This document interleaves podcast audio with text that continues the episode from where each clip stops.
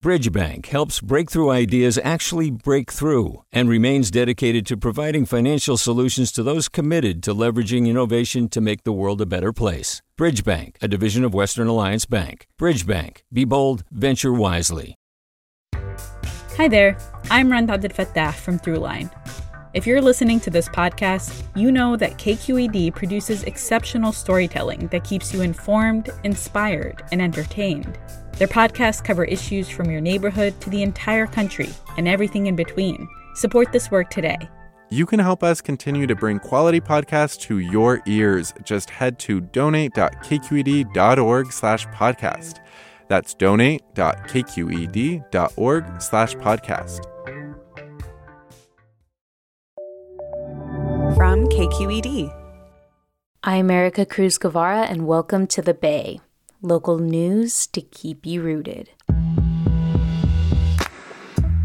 No race in the Bay Area has been the subject of more hot takes from both outside and inside the Bay than the recall of San Francisco District Attorney Chesa Boudin for a local prosecutor's race, it's sort of remarkable. I mean, I can't remember a time when we've had the kind of like sort of wall to wall front page, even before the election, right? Over the weekend, like the Wall Street Journal, the New York Times, the Post, everybody had their kind of like lead up think piece. I'm sure you've seen them. Claims that Boudin's recall sends a strong message about the state or even the whole country about where folks stand on criminal justice reform. Well, we've got much more than a hot take here on the Bay. Today, the real reasons behind why Chesa Boudin was recalled and what it says and doesn't say about San Francisco.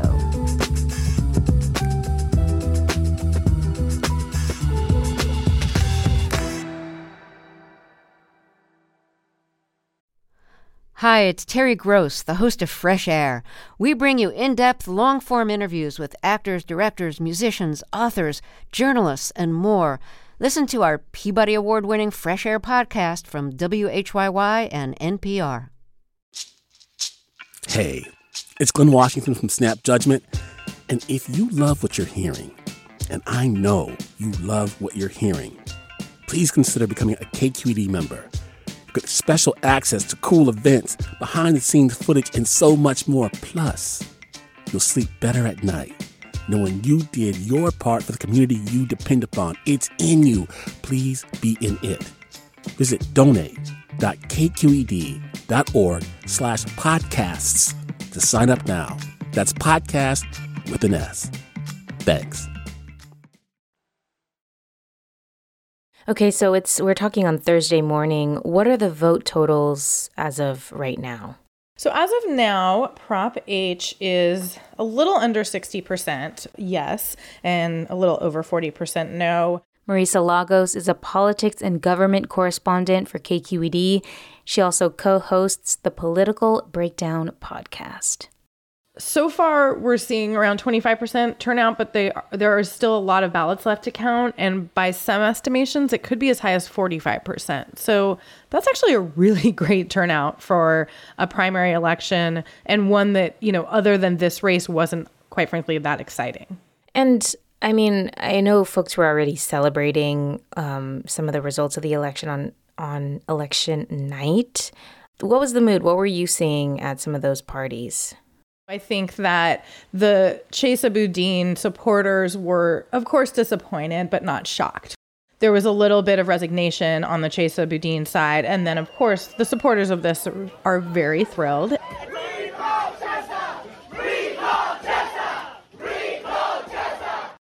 And uh, have been, you know, really making their case for months. And I think that they took a well deserved victory lap feel relieved. I feel relieved. I feel hopeful for San Francisco. Um, you know, one of the folks who really led this effort was Brooke Jenkins. She's a former prosecutor who was in the DA's office until last fall and said she just became really disillusioned with Boudin's leadership and decided to really be the face of this recall campaign.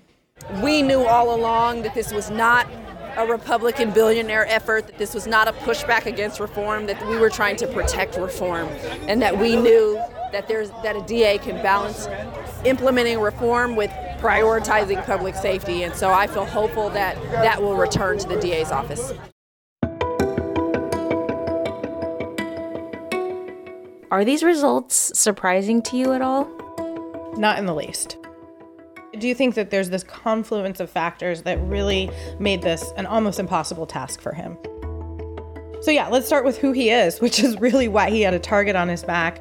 He's a former public defender. He worked under Jeff Adachi in San Francisco's public defender office. And Boudin really led the fight statewide around the conversation on bail reform. But when he ran for office, we all started talking a lot more about even his further back history. Boudin's parents were part of the Radical Weather Underground, and when he was just a toddler, they left him with a babysitter um, and were essentially the getaway drivers in a botched robbery that left three people dead and including two police officers. Neither of his parents pulled the trigger, but they were involved and charged under a felony murder rule. That ultimately, you know, his mom spent several decades in prison. His dad was only released last year. And as you can imagine, that was not a personal history that really mm-hmm. endeared him to folks in law enforcement. The police officers union, the rank and file, uh, I think it's fair to say, hated Chesa Boudin's guts from the beginning. Law enforcement thought it was an aberration that we should have somebody in this role whose parents served time in prison for their part in a crime that led to the death of two police officers. And then, you know, Chesa Boudin charged several police officers with crimes. It's one thing to come in and say, I'm going to hold police accountable, but once you start doing so, it can really activate uh, the rank and file against you. And then, of course, once he took office, the pandemic hit. What role did that play in sort of the build up to his recall? You cannot discount that timing as part of this. You know, Boudin, when he took office, a lot of our property crimes were really focused on tourists, which is not awesome, but is not the people who are voting him in. And we saw some interesting kind of shifts where there was more say burglaries of garages and vehicles in residential neighborhoods not just in tourist zones. And so i feel like the momentum between that reality on the ground in san francisco and the national conversation over you know these big retail thefts where people were running into union square or you know, in Walnut Creek. It was, I mean, it wasn't just San Francisco, but for some reason, a lot of the kind of narrative really focused on this city. And you really saw this. What I would say sort of disappointing turn in especially some of the local broadcast media that really harken back to me to the 90s, right? This idea that we can take one anecdotal case and essentially blame one policy or one person for it he brought this up in our interview at KQED, but I mean, there was a reporter at ABC7 who literally sent out a tweet at one point of one of those videos of somebody shoplifting with the hashtag no consequences and hashtag recall Chesa. I remember heading into the holidays last year just thinking, wow, Boudin's in trouble if this recall qualifies. And frankly, broader criminal justice reform could be in trouble because it just felt like a completely different conversation, even on the left. Marisa, there's also a lot of local context at play, including this idea that there's a huge crime wave in San Francisco, even though that's not really backed up by the data. But there were also these individual cases that sparked a lot of outrage and a lot of money spent to bolster these narratives, and that seemed to be pretty convincing to many San Franciscans, no? Look, money talks, but money alone doesn't convince people. I think we have to talk about Troy McAllister.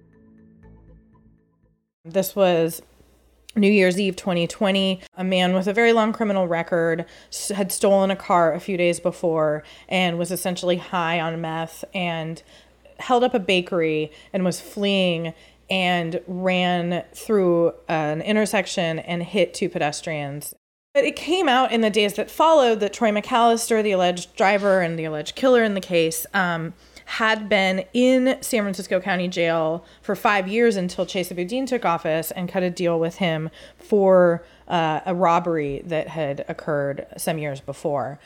And over the course of the months leading up to that horrific event on New Year's Eve, McAllister was actually arrested, I think, five different times uh, by San Francisco police, and each time for various, mostly nonviolent property type crimes on suspicion of them. The DA's office says because there was not uh, the type of evidence that they felt could lead to a conviction, but because he was on parole, they repeatedly re- uh, referred him to the state parole department.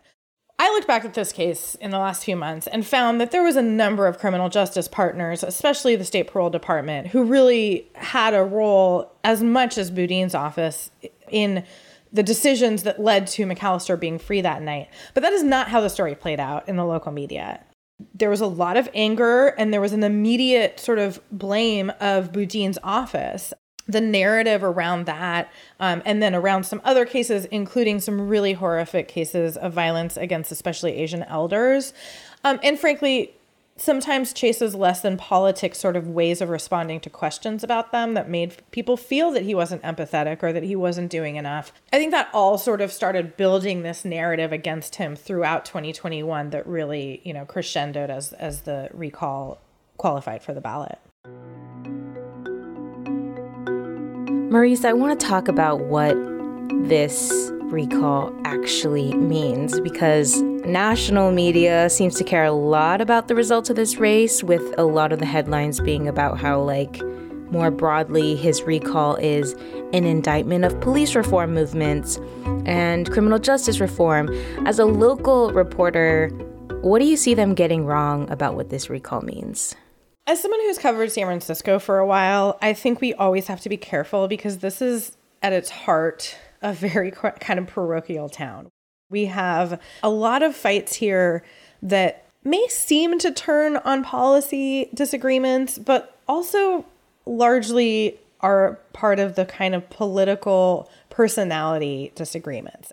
You know, you have the sort of more moderate London Breed led part of our, our city establishment, and then you have the more progressive wing. And I think that, you know, you can't discount that sort of reality. So I think that's one part of this that, again, Chesa is in a lot of ways, because of his biography, because of his background, and quite frankly, because he was a first time politician who I think made some you know, legitimate missteps in terms of his communication and the way he framed things. Like, you have to look at that too.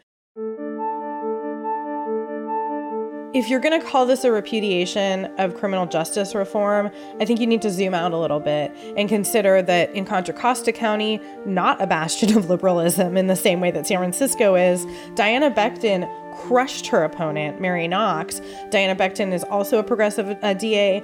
She prosecuted a sheriff's deputy last year successfully. Rob Bonta, the Attorney General who wrote bail reform, who has been on the front lines of, you know, supporting reforms like Proposition 47, one of the biggest lightning rods for criticism in California politics, he got 55 plus percent of the vote. So if voters were just mad at reform minded Democrats, I don't know that we would be seeing those numbers. It's hard to say that there's one lesson here. Do I think heading into this fall and the years ahead that criminal justice reformers do need to be careful? I do. And I think that it's going to be a challenge when people don't always feel secure and safe. And when they do look outside and see a horrific drug crisis when we talk about fentanyl and meth, when they see tents on the side of freeways and people living in horrific situations, that that makes them feel uneasy. And it doesn't surprise me to some extent in a state that is dominated by Democrats that that's who would be blamed. But I think that every race is individual and unique, and we have to acknowledge that there's always going to be local factors at play and that there's always going to be a desire to hold somebody accountable when people are unhappy. And usually that person is the person they can see closest to them. Boudin was sort of swept up in a lot of this and has been blamed for ills that, quite frankly, predate him and will be here long after he's out of office.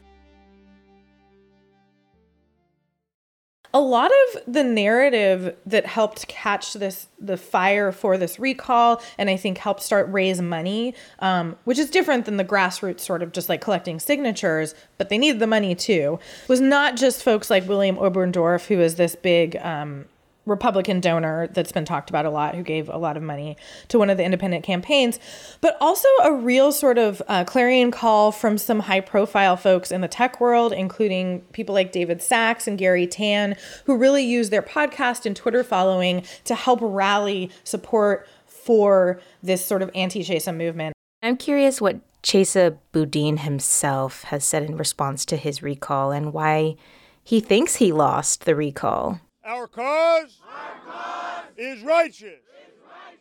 You know, I think the way that Chesa Boudin and his supporters have painted this recall is that it is part of a bigger movement to really tamp down this move toward criminal justice reform. And I want to be very clear about what happened tonight. The right wing billionaires outspent us three to one. They exploited an environment in which people are appropriately upset. And they created an electoral dynamic where we were literally shadow boxing. Voters were not asked to choose between criminal justice reform and something else. They were given an opportunity to voice their frustration and their outrage, and they took that opportunity. They branded it the Republican recall, right? They took a playbook from Newsom the problem for him in that case was that there was nobody to run against because it was just a ballot measure, not an actual head to head. But I think they really see this as part of the broader, both conservative, but really law enforcement led pushback against a lot of the changes that we've had in the past decade or so. Now, let me tell you why we've already won, folks. Let me tell you why we've already won. We have already won because we are part of a national movement that recognizes we can never incarcerate our way out of poverty. And they feel like this is not just about Boudin, it is about an opportunity to sort of shift the narrative and the political winds in a very progressive town. And they think that, you know, if it can be done here, they're warning that it can happen elsewhere. It is not just about protecting the rich and powerful, it is about protecting everybody in this great city of St. Francis.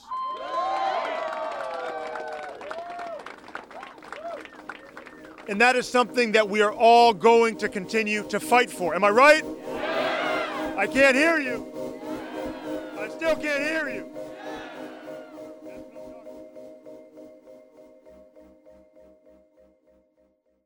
So, Marisa, what happens next? We're going to be waiting for the county to uh, certify the election results by mid July, and then the mayor will appoint her replacement. Um, well, first of all, thank you all so much for coming out. I'm here um, with Supervisor uh, Matt Dorsey. Um, we had plans. The day uh, after the election on Wednesday, uh, Mayor Breed went on a merchant walk with her newly appointed uh, district supervisor, Matt Dorsey, who was a former police spokesman. First of all, we know that there are um, people on both sides of uh, the DA recall. We're not here to debate that. We're really here um, to talk about, you know, moving forward. And, you know, she insisted that this does not mean that reform is dead. I also want to just really dispel this myth that's going on out there and, and hope that all of you, as members of the press, would in fact uh, elevate the message um, of the fact that this does not mean that criminal justice reform in San Francisco is going anywhere.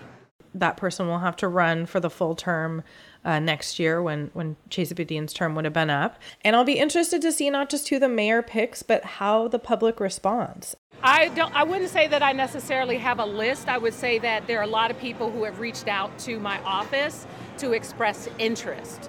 And so um, part of what I'm doing and going through this process. I'm also watching to see what the police do. We saw just yesterday a big announcement from SFPD about a bunch of arrests in robberies and shoplifting incidents. And honestly, my thought was, huh, was that timed to after this election? I mean, one of Chesa Boudin's big complaints has been the efficacy of this police department. And there's a lot of theories on his side of things that they you know, have not been working as hard to maybe solve some of this stuff in a way to make him look bad. I do think that how the police respond, how they interact with the next DA will be really interesting to watch and telling. And I think that I'm going to be watching now too for how the mayor is held accountable. Right, because she's that does a lot of appointments, right? Um, she just picked the new school board members, the District Six supervisor seat, and now the DA and when you take that in concert with both her public statements around cracking down on the tenderloin and then also her budget proposal, which uh, proposes a huge increase to the police department, I think she is making the political bet that this is what voters want right now, that public safety is top of mind in San Francisco and they want to see more traditional law enforcement approaches to it. I don't know. We'll see. Does Matt Dorsey survive in D6? Does whoever she appoints to the DA's office make a difference? And can they win reelection? I, I think it's an open question.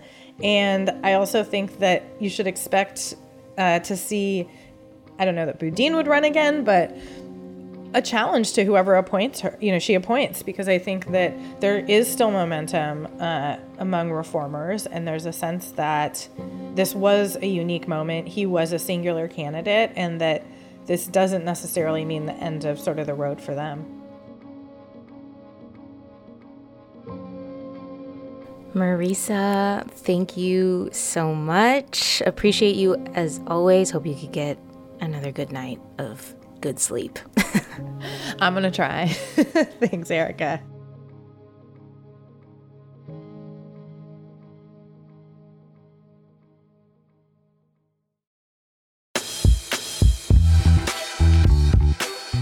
Give it up for Marisa Lagos, our politics and government correspondent for KQED and the co host of the Political Breakdown podcast. You can find her show wherever you found the Bay. Marisa, as always, wishing you good sleeps. Thanks as well to Alex Emslie, Daphne Young, and Julia McEvoy for gathering some of the tape you heard in this episode from election night. This 45 minute conversation with Marisa was edited and cut down by Alan Montecillo. Producer Maria Esquinca scored this one and added all the tape. If you like this episode, I mean, this is what we do. We've seen all the hot takes from the East Coast media on the DA's race. So, this is what we mean when we say local news to keep you rooted. Thank you for listening and for supporting local journalism. We appreciate you. I'm Ericka Cruz Guevarra. Peace out, y'all.